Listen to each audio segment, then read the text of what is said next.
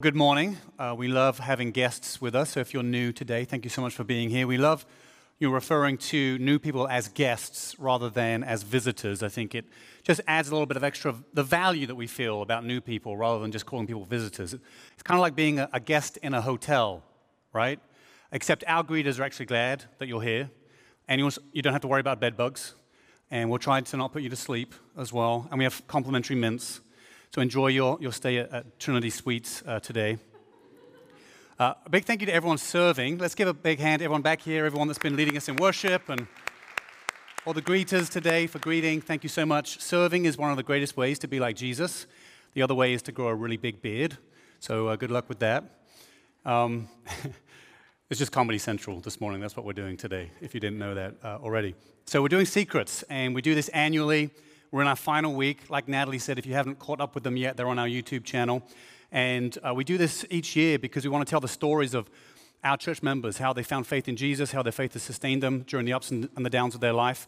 And uh, if anyone's worried today that we're going to expose their secrets, don't worry. We have absolutely no way to know anything about your private life except for everything you ever posted on social media. So there's that. There's that problem as well. So next week it'll be, we'll be doing that. We'll be going through people's social media. Uh, that's a joke as well, if you didn't catch that one. Um, and uh, just to say, if you're not yet a follower of Jesus, we're so glad you're here, and we think you're going to get a great insight into what it looks like to, to believe in Jesus, to follow Jesus. But these, these testimonies are so powerful for all of us, so encouraging. You, they're so good, in fact, you might be tempted to think that uh, these are paid actors. But I can assure you, we would never do that because, in true Chicago fashion, we don't like to pay actors. So was, I know that was a bit brutal, that one. I, I apologize. PG 13 warning to parents and guardians today. I don't see any kids in the room with us, but if you're uh, watching at home and you've got your kids uh, participating, there is a PG 13 warning on the content today. It is more mature. The terms and uh, concepts being re- referenced in the video and in the sermon are of a mature nature. And so, just a fair warning on that. Uh, come up with a safe alternative for your kid, you know, something like unrestricted access to YouTube might be, you know, what could go wrong? Uh, something like that might be a good idea. Uh, parent fail, hashtag parent fail. So uh, we're watching Joel's secret today, then I'm going to be preaching from Colossians chapter 3. So let's go ahead and roll the video.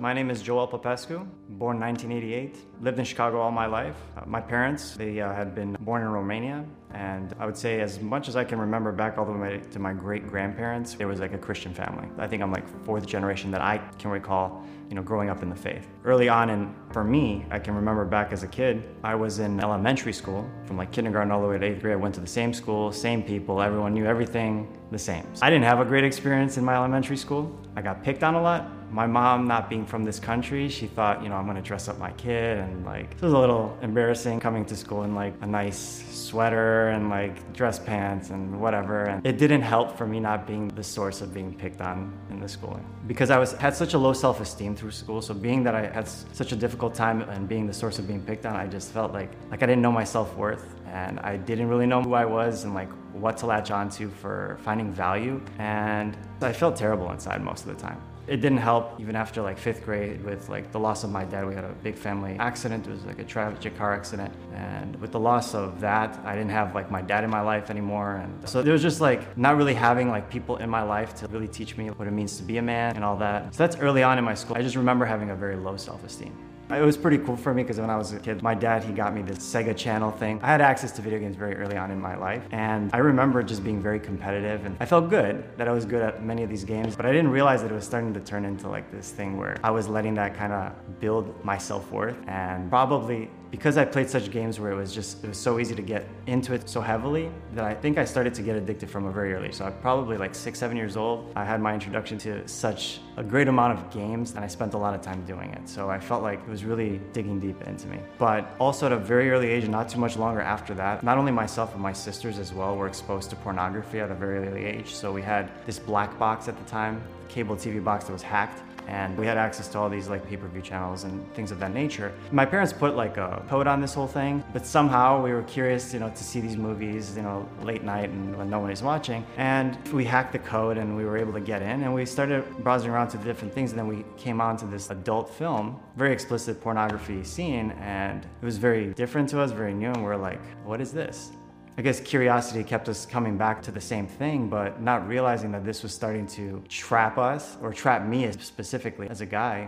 I would say I was about seven, maybe eight years old my first exposure to pornography. And it really started after a while to take a hold on my life where I kept returning back to it. And it's not like I was returning for pleasure at the beginning, but it was just more out of curiosity at the beginning. It wasn't until probably I was like after maybe my family's tragic car accident that I started finding an outlet for just comfort, I suppose, and just to feel better. And I would return to it, but then I would feel terrible after leaving from it. So it was this cycle of like, because you feel terrible, I had self esteem issues. So I go back to it because I want to find comfort. And then once I find comfort, then I feel terrible because I realize that I did something I shouldn't be doing. And then you feel guilty and condemned. And then you're like, God, I'm never going to do this again. And my addiction to video games at the time was starting to get to like an all time high where I was playing ironically a game called Diablo. And my addiction got so bad to video games that my friends would be at my front door asking, "Hey, do you want to go to the arcade or do you want to go to, you know, Woodfield Mall or whatever, something fun?" And I was like, "I'm in the middle of something. I'll see you guys later." And it would be like hours before I talked to them again and like I would miss out on opportunities to just relate with people on like a real level because I was so obsessed with what I was doing in the game and how it made me feel.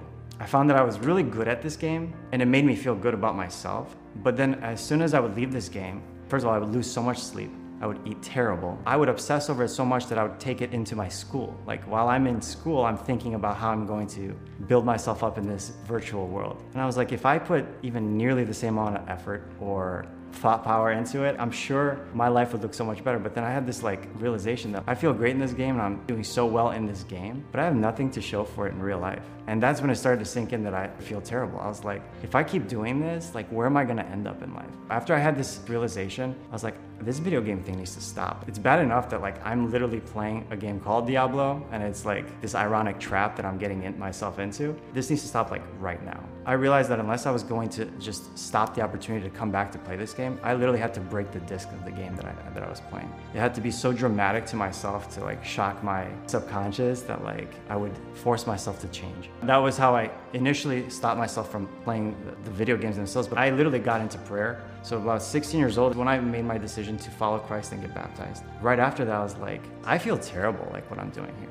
And then I just kept going through the cycle over and over again. After that, I was like, okay, God, I know you have something more for me, and I'm wasting a lot of time doing this. So show me what I need to do. I remember going to this convention called Acquire the Fire. It was this big thing for teenagers that was trying to call our generation to a, a greater level of faith. And because I remember feeling so guilty about keep on returning to pornography and wasting so much time with these games, and like my mind was so consumed with all these things that God was like, God, I want to lay it before you. They're like, you know, bring it to the altar, lay it before Him, and let Him transform your life. So I remember getting on my knees at that convention and like giving my life to Christ. After that, I knew I wanted to follow Christ, but I came from a Romanian Baptist community background. So there was a lot of emphasis on what to do and what not to do versus a transformed life in Christ by the grace of Jesus. And I, I don't think I had a very good understanding of grace at the time. What I remember is that a lot of what I was doing was on my own power. I was trying to force myself to stop doing something. So I'm like, I know this is wrong, yet I did it. And then you feel terrible that you did it, but you keep on returning back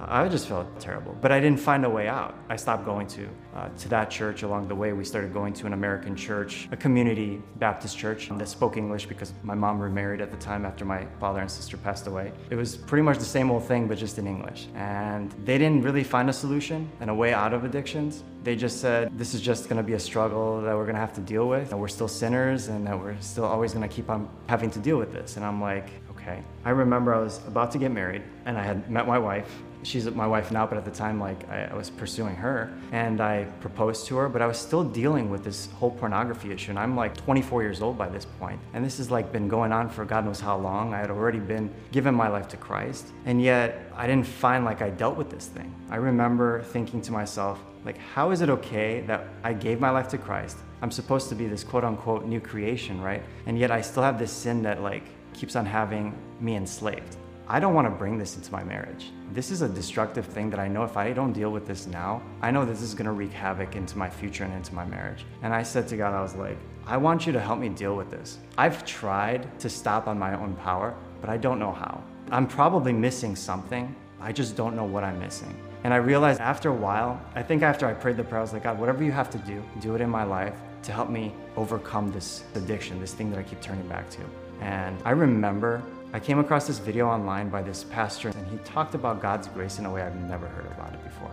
And it's almost like something clicked to me that day when I heard that that Bible verse in Romans chapter 5 where it says, Through the abundance of grace and the gift of righteousness, we will reign in life through Christ Jesus. And I definitely wasn't reigning in life at that point.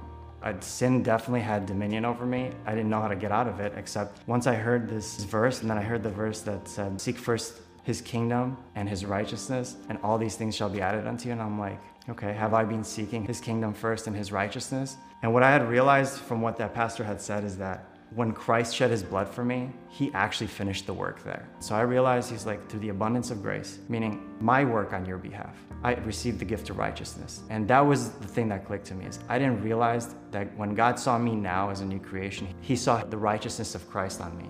And so that changed my whole perspective on how God viewed me. And I can finally approach the throne of grace with boldness. And literally, I can tell you, the appetite of sin fell away so quickly after that truth sunk into me that I no longer struggled with sin after that point when it came to pornography or video games or any addiction. And I actually found freedom. And I'm so grateful that I didn't have to take that into my marriage. What I had learned along the way is that guilt shame, and condemnation. These are the three things that made me weak from actually living the righteous life.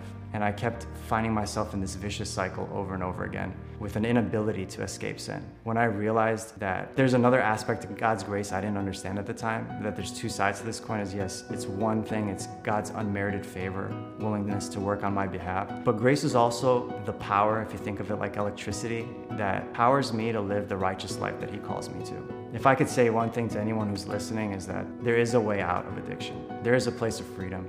There is a place where you can actually live free to live for Christ. And that is what I found. I did find that and I did find victory. To leave you with one verse is that in Romans chapter 6, I remember it saying that sin shall not have dominion over you, for you're not under the law but under grace. Yeah, thank you, Joel. I think Joel's watching from home, so thank you, uh, Joel, for sharing he basically preached my sermon for me today, so I, I can just wrap this up now. Uh, no, not quite, not quite. Um, you know, we've talked a lot over the years at Trinity about sexual, about sexuality and about sexual sin, and the reason we've talked a lot about it over the years is because the Bible talks a lot about it, and we preach from the Bible. I think the Bible talks about it a lot because we have um, this is a common struggle for us, and it, it's a it's a it's a it's a challenge for um, sexual, sexuality and sexual sin is, is, a challenge for all cultures at all times. It's, it's a kind of a human problem that we deal with throughout all of our, our lives. And so the Bible's so, so kind to us that it addresses it over and over again. It's not just a few passages, it's, it's, it's, it's throughout Scripture. Um, so today we'll feel, it'll feel like that, that first day in school where you did sex ed or your parents had the conversation with you um, about the birds and the bees. It's, it's going to feel awkward. You're going to maybe be a little traumatized by it today. So there's no way around it. So again, PG 13 warning just for the adult content today that we'll be going through. Let me, uh, we're going to be reading from Colossians 3 5 through 15. Um, and uh, before I, before I get there, I want to, uh, I want to, I want to say that, losing my place here, I'm jumping ahead. So uh, we have um, Covenant Eyes reported that I think it's 64% of Christian men and 15% of Christian women said that they view pornography at least once a month. Now, that's a self reported number, so that probably means it's more than that. Because anytime that you're asked about something shameful, you're going to downplay it. It's like when I'm saying to my wife, hey, honey, I, I don't know who ate the rest of the snacks. You're downplaying it, right? So, uh, this is a shameful thing, this is a hard thing, but it's a, it's a very common thing, and it's something that we have to uh, talk about and address today. Let's pray and then let's read the scripture. Jesus, help us today to tackle this subject matter. Set us free from any evil, any, anything that we're enslaved to. Anyone here in person or online that is enslaved to pornography uh, or something similar, something some other vice, I pray that today we would find freedom and that we'd find it in you. I pray it in Jesus' name. Amen. Amen. And uh, just to say that it's a difficult subject to talk about, but think, think about the freedom that you or your future self, because it might be you're not enslaved now, but you might fall into a trap of something that may have power over you.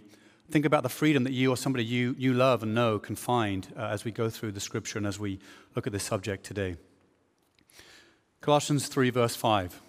Apostle Paul writes, he says, Put to death, therefore, what is earthly in you sexual immorality, impurity, passion, evil desire, and covetousness, which is idolatry. On account of these, the wrath of God is coming. In these you too once walked when you were living in them. But now you must put them all away anger, wrath, malice, slander, and obscene talk from your mouth. Do not lie to one another, seeing that you have put off the old self with its practices and have put on the new self, which is being renewed in knowledge after the image of its creator. Here there is no there is not Greek or Jew, circumcised and uncircumcised, barbarian, Scythian, slave or free, but Christ is all and in all. Put on then as God's chosen ones, holy and beloved, compassionate hearts, kindness, humility, meekness, and patience, bearing with one another, and if one has a complaint against another, forgiving each other, as the Lord has forgiven you, so you also must forgive. And above all these, put on love, which binds everything together in perfect harmony. And let the peace of Christ rule your hearts, to which indeed you were called in one body, and be thankful. This is God's word. I, feel like I just preached on this subject. Actually, I, because I did in October. I just preached on the same subject. So we'll be back on it again. Here we go again. So now, this passage we just read started off talking about God's wrath coming about sin. Now, at Trinity, we are never going to apologize for a holy, righteous God who's upset and angry about evil. All right? It's, hip, it's total hypocrisy that we get upset, that we don't like the fact that God's mad about bad stuff. Because we're mad about all kinds of bad stuff. We don't like sex trafficking. We don't like uh, domestic abuse. We don't like racism. We don't like police, police brutality. We don't like, many people don't like abortion. Uh, we don't like rioting. We don't, there's so many things that we're like, we, we, we're angry about these things, but yet God, who's even holier than us, he's not allowed to be angry about stuff. Well, you know, he's, he's kind of mad about it. But what the Bible teaches us about God's wrath is that his, his anger, he's slow to anger, he's measured, he's just in his anger, but also he's abounding in grace. And his goal is redemption. That's what it teaches us about, about God's anger. Now, these, these verses in, in Colossians tell us to, uh, to take responsibility for murdering sin in our lives. Take responsibility for murdering the sin in our lives. It's giving us permission to wage war on sin. It's a brutal thing. If you think about the whole history of your life, the one person, this is, this is an unsanctified thought, but think, bear with me for a second. Think about the one person you think, you know, it would be nice for the world if that person didn't exist, you know? Maybe you've had somebody like that before. Maybe you don't know, maybe you didn't know them. Maybe it was somebody in the public eye or leader of another country or leader of your own country. It could be anybody. You think, I really would be better if this person didn't exist. So just take that, let that thought frame the idea that the Bible is telling me to put to death, to get murderous intent behind my sin. That's how serious it wants me to take it, to not be lighthearted about it. But to, if, if, I've got, if I'm gripped with something like pornography, today God has brought us all together, whether it's that or you're addicted to social media or buying stuff on Amazon, whatever it is, all got different vices. Whatever it is, today is the day that we say, I, I got to take bigger action. I got to do something bold. I got to get freedom. God wants me to be free from this. So in verse 5, we're given a couple of things that we're supposed to be murderous about in our last couple of lists. The first five, it starts off, it talks about sexual immorality, talks about impurity, uh, passion, and that's obviously passion can, in our context can be in our culture can be positive or negative. It's obviously referring to it negatively, negative passion.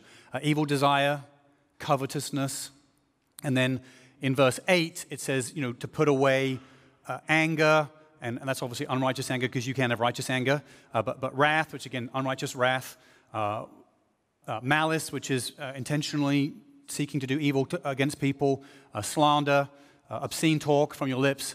Uh, th- these are the two, two lists, it says. You know, it's, it's not completely comprehensive. There's other things you could add to it, but it's pretty good. Li- those two lists, pretty good lists of, of really terrible things that we really should get serious about getting rid of in our lives. And this is written to Christians, by the way. So if anyone thinks that Christians are holier than thou and pretending to be perfect people, the Bible's like, nope. Uh, Christians have to work on this pretty, pretty dang hard too, uh, to put to death uh, these things in, in our lives. And I think that the, these two lists, these things, actually, they all manifest themselves in the pornography industry and in, in, pornography uh, use and consumption. The, all these different traits kind of show up at different uh, uh, times. Now, it starts off in, in, in the list talking about sexual immorality. And we've talked about this a thousand times, but here we go again. What is sexual immorality? It's, very, it's exactly what it sounds like it's immoral sex. So the Bible is very consistent and very clear about how it defines sex and sexuality. There's no, people try to make it ambiguous or try to change what it says. You really can't honestly do that. It's, it's so clear throughout all of Scripture, Old Testament all the way through the New Testament. It gives one harmonious view of sexuality and sex and moral sex. And uh, the definition, even Jesus in Matthew 19 gives a definition talking about moral sex that this is supposed to be in the confines of a covenant marriage between husband and wife. Anything outside of that falls into the category of immoral sex according to God. Now, we have our own standards. Our cultural standards shift, don't they? From time to time, different cultures have different standards at different times. If you're, if you're a student of history, you, you know that. Uh, but even our culture, it kind of shifts at times. But I think most of us would say, like, you know, adultery is wrong. Um, rape is certainly, we're all against that, or at least I hope we are. Um, gross things like bestiality, things like we're like, hopefully we're against those things. But I've got to tell you, nowadays, I'm not sure what our culture is actually for or against. It seems like the rules are being rewritten all the time. Um, but it turns out that God has uh, a higher list than us, a higher standard than us. It turns out fornication, which is sex before marriage, that's on the list as well. It turns out masturbation, that's that, all these things fall outside of the confines of that covenant relationship in marriage. And the Bible makes no bones about it. It says it over and over. I mean, you just have to read it for like five minutes and you, you, will stumble across something that relates to this area, all right? So this isn't just like a pet t- topic. It's not like I wake up every week thinking, I can't wait for the next time I get to preach on sexual morality. It's like, it just, it just God's always knocking on the door saying, I've got, I've got to talk to you about this because it's, it's a, such a pervasive uh, problem for us.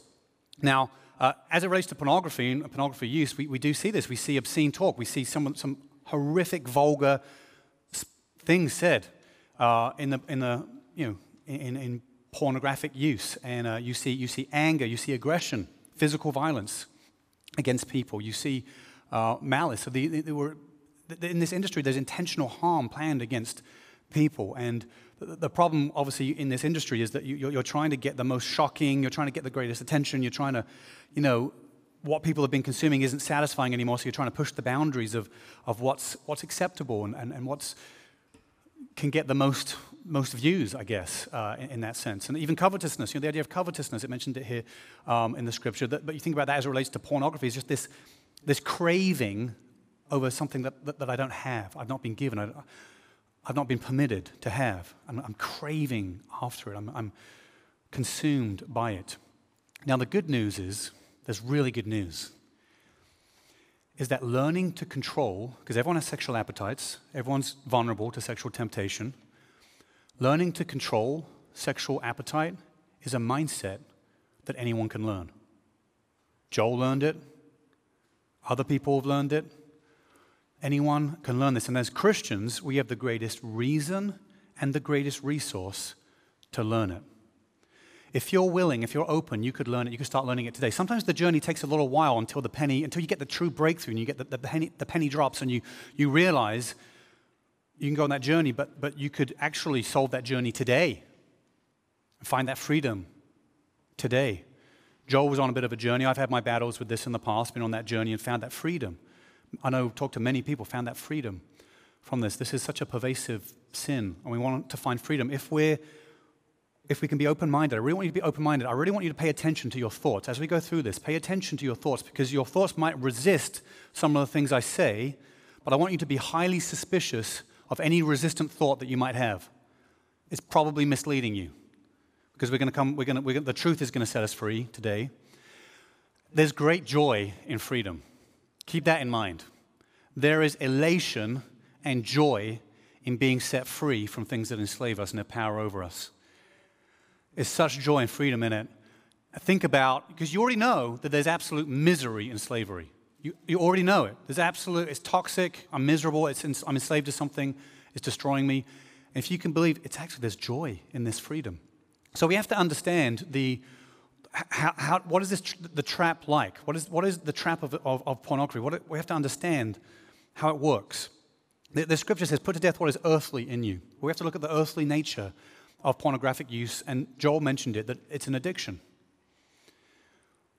Pornographic use is an addiction, and we have to think of it as an addiction. Now, sometimes we, we sometimes we, we struggle if someone is trapped in this sin, and it's a very pervasive sin. So, you know, what is it? 64% of, of Christian men, 15% of Christian women. So, for those today, here today, those watching online, it's, it's a lot of us. You know, it's a lot of us. We've got to be, and, and we, part of viewing it as an addiction is that we have to be compassionate towards it. So, so, so, some of the reason that we, we struggle to, to frame it as addiction or to understand that it is addiction is because we think, well, heroin users are, are addicts.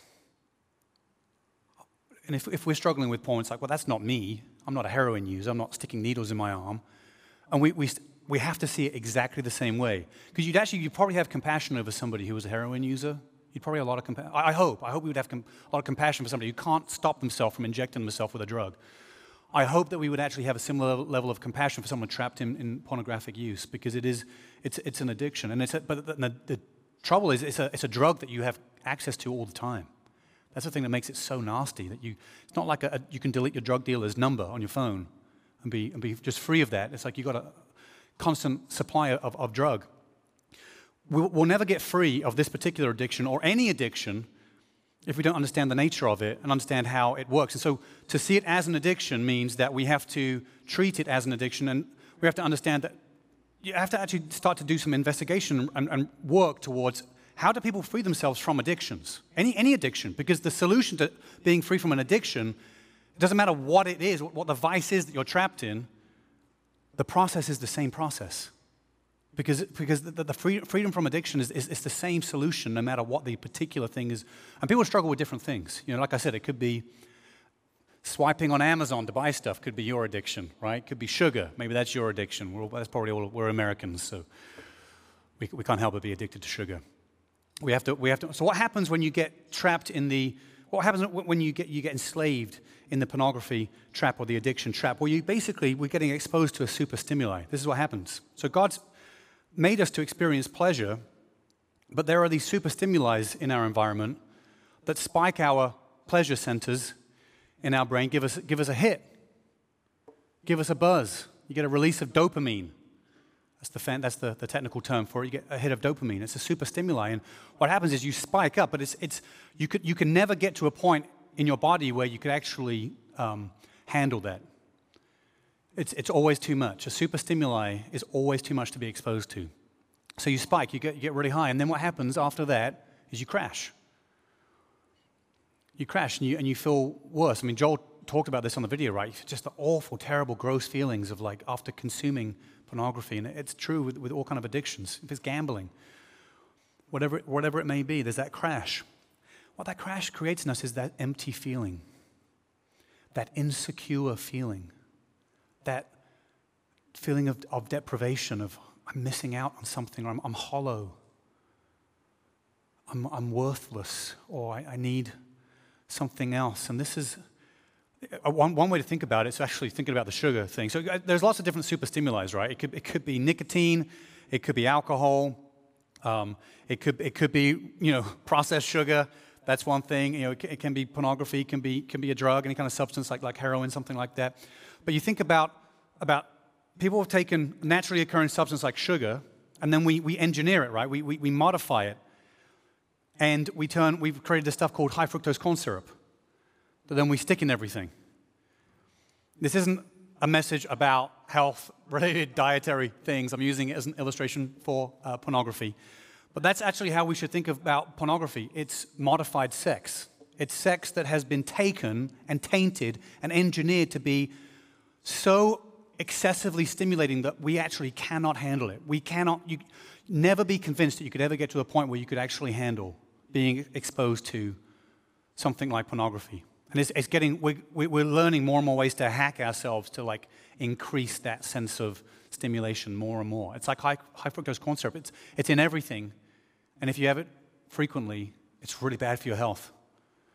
It's not a health, I'm not talking about, you understand the, the point I'm trying to make about, about pornographic use. So this is the, and then the, the nature of addiction is that then we try to cope with that low. We, we, we're in this low state. We're, we're feeling empty.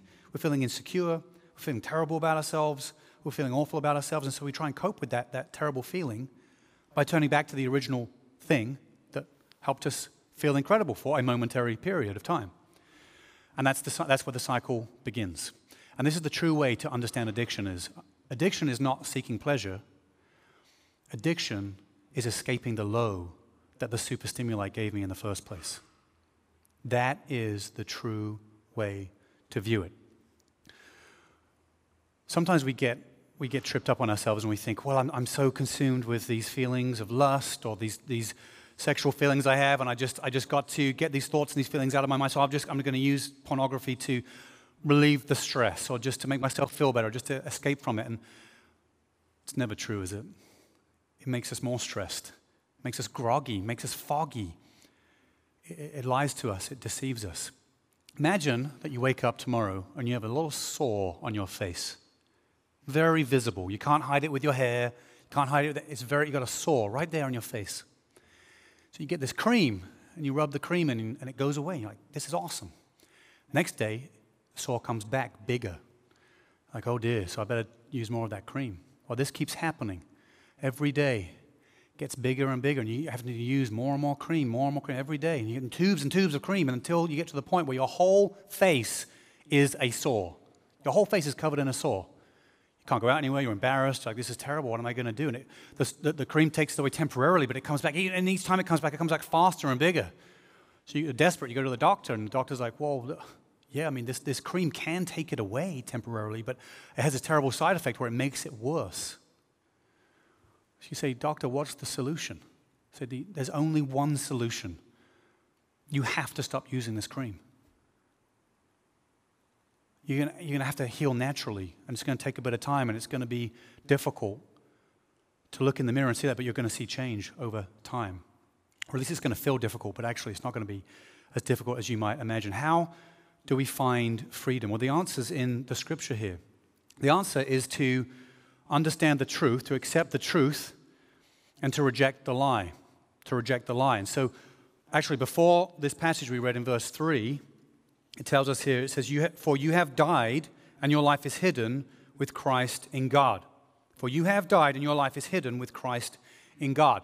This is just before the passage we read about putting to death earthly things in us and then living into and putting on the good, godly things uh, that we're supposed to live into. It says, You have died and your life is hidden with Christ in God. This is the greatest truth. It's a truth of identity. I'm going to talk about more, get back to this at the end of the message, but it's understanding who you are. You have to understand that addiction, breaking free, free from these, these vices that we have, we sometimes think it's I need different techniques, or I've got to change things in my life, I've got to change my structure or my circumstances, or I've got to try these different things. And I've got to tell you, it's really not that maybe in a very small way, but it's really not that. The change is an internal change. It's always an internal change where, where there's a perspective change. It's, it's Joel's story that he said, I've been a Christian. I give my, how is it okay? I gave my life to Christ, but I'm still enslaved by this thing. And then I, I heard a message about, who I, my, about my identity and about God's work of grace in Christ and who I am in Christ. And it, it suddenly clicked. And it was, suddenly was the thing that was missing. And that's the journey I'm talking about. That's the journey you've got to go on. That's why you have to put 99, if you're enslaved in something like this, you have to put 99% of your energy into that because that is the true solution. Because you can never control your environment enough where you're not exposed to some type of temptation. And so you have to grow the internal fortitude and the internal perspective, which is the truth of Scripture. Once you get there, once it clicks, it's like you're like, how did I not see this before? How did I miss this? How did I not see it before? See, we, we think that addiction is physiological because we, we live in a very materialistic world. we're kind of spiritual in some ways, and maybe spirituality is, you know, never, you never get fully get rid of spirituality. Maybe it's growing in certain other ways, but it's more kind of, our spirituality is more psychological in, in our uh, cultural context. So we're, so we're very, even that's a very materialistic way of viewing things. The physiological aspects of addiction are so minor, I would say the withdrawals that somebody might feel after being enslaved to pornography would be, could be comparable to like giving up coffee. If you've ever given up, if you've been, if you had a, a caffeine addiction before and you've given up, I've done this before, I've given up coffee, and you have a few days of like terrible headaches and you can't focus, and maybe it's a week or so, and you're like, I feel terrible. Why am I doing this? I just, just give me that coffee. That's all I want that's going to make everything go away. I, I, would, I would, actually, it's the same for heroin. I actually helped a guy once go uh, cold turkey on quitting heroin. Stayed up all night with him, a friend and I, we stayed up all night with him, helping him break his addiction. And the true power of addiction is not the, the, the, the, the grip of the pleasure that we're seeking, because you understand it's not really the pleasure that we're seeking, it's the escape from the empty that's, that's been created in us from that superstimuli. It's not the physiological side of it. It's what we believe that the thing itself gives us that has the power. That's what has the power. That's the breakthrough you've got to understand. This has power over me, not because it's so, the, the pleasure is so addicting I can't say no to it. Because if you had a gun to your head, you'd say no to it. It's, I've given it power because of the, all the stupid false things I believe about it that aren't true. I believe that it's a sacrifice to give up. I believe that it's going to be a hard, long journey. I'm going to have to struggle, years and years of terrible struggle. And if, if after years of battling this terrible addiction, this thing, after years and years of trying, of sacrifice and missing out and all this, then maybe one day I'll be slightly free or 90% free. You know, nowhere in Scripture does it say that it's a sacrifice to give up these sins. Nowhere. Can't find one ref. It doesn't say, and you know what? The even more shocking thing? It actually doesn't say it's hard. Find me a Bible verse that says it's hard to give it up. Now, you might notice the resistance. You might say, well, wait, how, could, how dare you say that? There are people that struggle with this for years, or I've struggled with this. It's really hard. I've got to tell you, that's an illusion. The power that it has is a complete illusion. It has no power because of who we are in Christ. I'm going to get back to that in a minute because of the, the power of Christ in our lives. I want, to be, I want to be blunt about this. We seek pornography, if that's our vice, we seek it. We're watching these images and looking at these things, whether they're still images or it's videos, whatever it is, whatever it is we're looking at. We're looking at these things because ultimately we want, it's going to lead us to a, some kind of climax because we want to masturbate. We want to experience some kind of sexual ex- pleasure in that way. No one's knitting or doing their taxes while they're using. It's not, that's not happening anywhere. That's never happened once in the history of this, ever. We have believed such a lie in our culture. We've, we've been brainwashed. We have been brainwashed. We, we believe that sexual gratification is important, that it matters, that I deserve it, that it's going to relieve my stress. When I grew up, I, I recently uh, saw some Friends uh, stuff, uh, the TV show Friends. I grew up watching Friends. And I'd forgotten of just how, like, wow, that, that show, like, the, the messaging that I got from that show growing up about sex and sexuality was so messed up, so wrong. No wonder, I, I mean, it's not just that show, but it's, it's all of our media lying to us, telling us that this is going to mean something, that your life, you deserve this, that this is a goal you should have, or there's something wrong with you you don't have these kind of experiences, or that you, what a lie. What a lie. There's so many, so many more better things to live for living for God, serving others, meaningful kingdom work, being generous, making a difference in the world. Those things matter. Seeking justice, that matters. Living for, to enjoy and share the grace of Jesus, that matters. Having a climax? Let me ask a very obvious question. Is there, are there more important things than having a climax? There's like a million more important things than having a climax. What about people that live their whole life, either physically or emotionally, or just never get married? Like, what's, are they less valuable? That's missing something? I've got to tell you, be, be way better to live a celibate life than to be ensnared in pornography. It's not even close. It is not even close. So, so we've got to put to death these destructive things. And these destructive things, we put them to death by understanding the true nature of them, understanding the lies we. The only power it has over us is the things we actually believe about it. But then we've got so much more to live for, the good things to live for. In verse 12, it tells us, Put on them, as God's chosen ones, holy and beloved, compassionate hearts. This is what we should live for. This is God's kingdom kindness, humility, meekness, and patience. These are the things, these are the, the good qualities of God's kingdom that we're to activate in, in our lives and live into. And it, it's, it's kind of a, it's hard for us sometimes because the Bible tells us you are this way. It says you're holy and beloved. It's talking to Christians. If you're truly a believer in Jesus, something dramatic has changed in you. And this is what Joel was talking about on his video that yes, you've been objectively set free from God's judgment against your sin. There might be consequences in this life to certain sins, but in the next life, Jesus has taken your punishment completely. And that's powerful enough just to understand that, just to allow that truth to sink in. I'm free. It means God loves me unconditionally. It's very exciting once, you, once the penny drops on that one. But the other one that you have to understand too is that that, that same power is now at working in me, helping me to live righteously for, for Christ, empowering me to say no to the, to the temptations of sin we still live in a world that is susceptible. We're still, that's what we're told by Jesus pray to not be led into temptation. So we understand there's temptation around us, and we're living in a world, we still have our flesh, and there's temptation around us. We're still vulnerable. We can still fall into sin. Even the Apostle Peter fell into sin, and the Apostle Paul had to call him out in front of everyone and rebuke him because he had fallen into some sin. There's still, you know, even the, even the best of us can fall into sin. But the truth is, the power of sin has been broken. It's been broken. It is, it's finished. If the penny can drop, the permanent work of Jesus, it's, it's, it's, it's this free gift, this free gift of grace.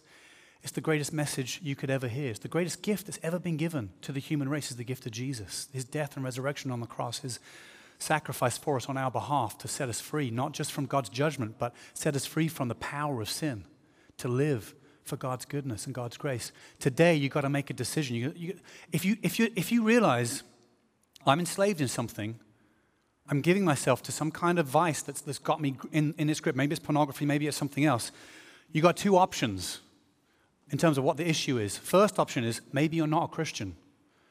You thought you were, but maybe you, you actually haven't come into faith. Because what happens when you become a Christian is the fundamental desires of your heart are rewritten. You were in the kingdom of darkness, a slave to, to, to, to, destructive forces and destructive ways. But now, once you've become a Christian, the fundamental disposition of your heart has been rewired, and you actually want to do good. You want to live righteously for God. So, so it's a good sign. If you, if you want to stop, that's a really good sign that you're a Christian, right? That's if you've got to believe in Jesus, you believe in the resurrection, all those things, repent of your sin, all those things as well. Believe in the scripture, but it's a really good sign. If you, if, you, if you really want to deal with it, that's a good sign that something fundamentally has changed in your heart. God's rewired you. So, but, but consider that. So, in a sober way, consider am I truly saved? The other option you have is you have to realize, well, okay, I, I could be saved, like Joel, I could been, you know, saved, but, but I've, gone, I'm, I've, I've got to go on this journey in a much more serious way to get true freedom because I haven't understood the full work of Jesus for me and his power to set me free. I have something, the penny hasn't dropped. And I've got to, do, I've got to put 99% of my energy, all my energy, in fact, 100% of my energy into figuring that out because that's how I'm going to find freedom today. Let's have the band come up. We want to respond in worship. We want to sing to Jesus and call out to Jesus and cry out to Jesus for Him to set us free, to save us today if we need to be saved, to set us free from the power of sin if we need to be set free from the power of sin. I want to encourage us to respond today. Whatever the response is, whether you need prayer, whether uh, you want to sign up for, to volunteer for the, for the Adventure Week or sign your kids up for the Adventure Week or uh, you want to follow Jesus for the first time, you want to be baptized, whatever it is, your step is, reach out to us. You can do that by texting the word enjoy to 94,000. That's the way that you can respond today. If you found something helpful, we're going to be jumping back into our Exodus series next week. Bring someone back with you. If you, if you like, this is help. This, this, the, things that we've been covering in secrets, the things we're going to be covering in Exodus. You've got to know somebody else. You'd say, This person needs this in their life. Bring them with you. bring them with you next time. I want to say thank you guys for being with us today. It's a pleasure, it's an honor to serve you today and to speak to you today. I love you guys, praying for you, so grateful for you.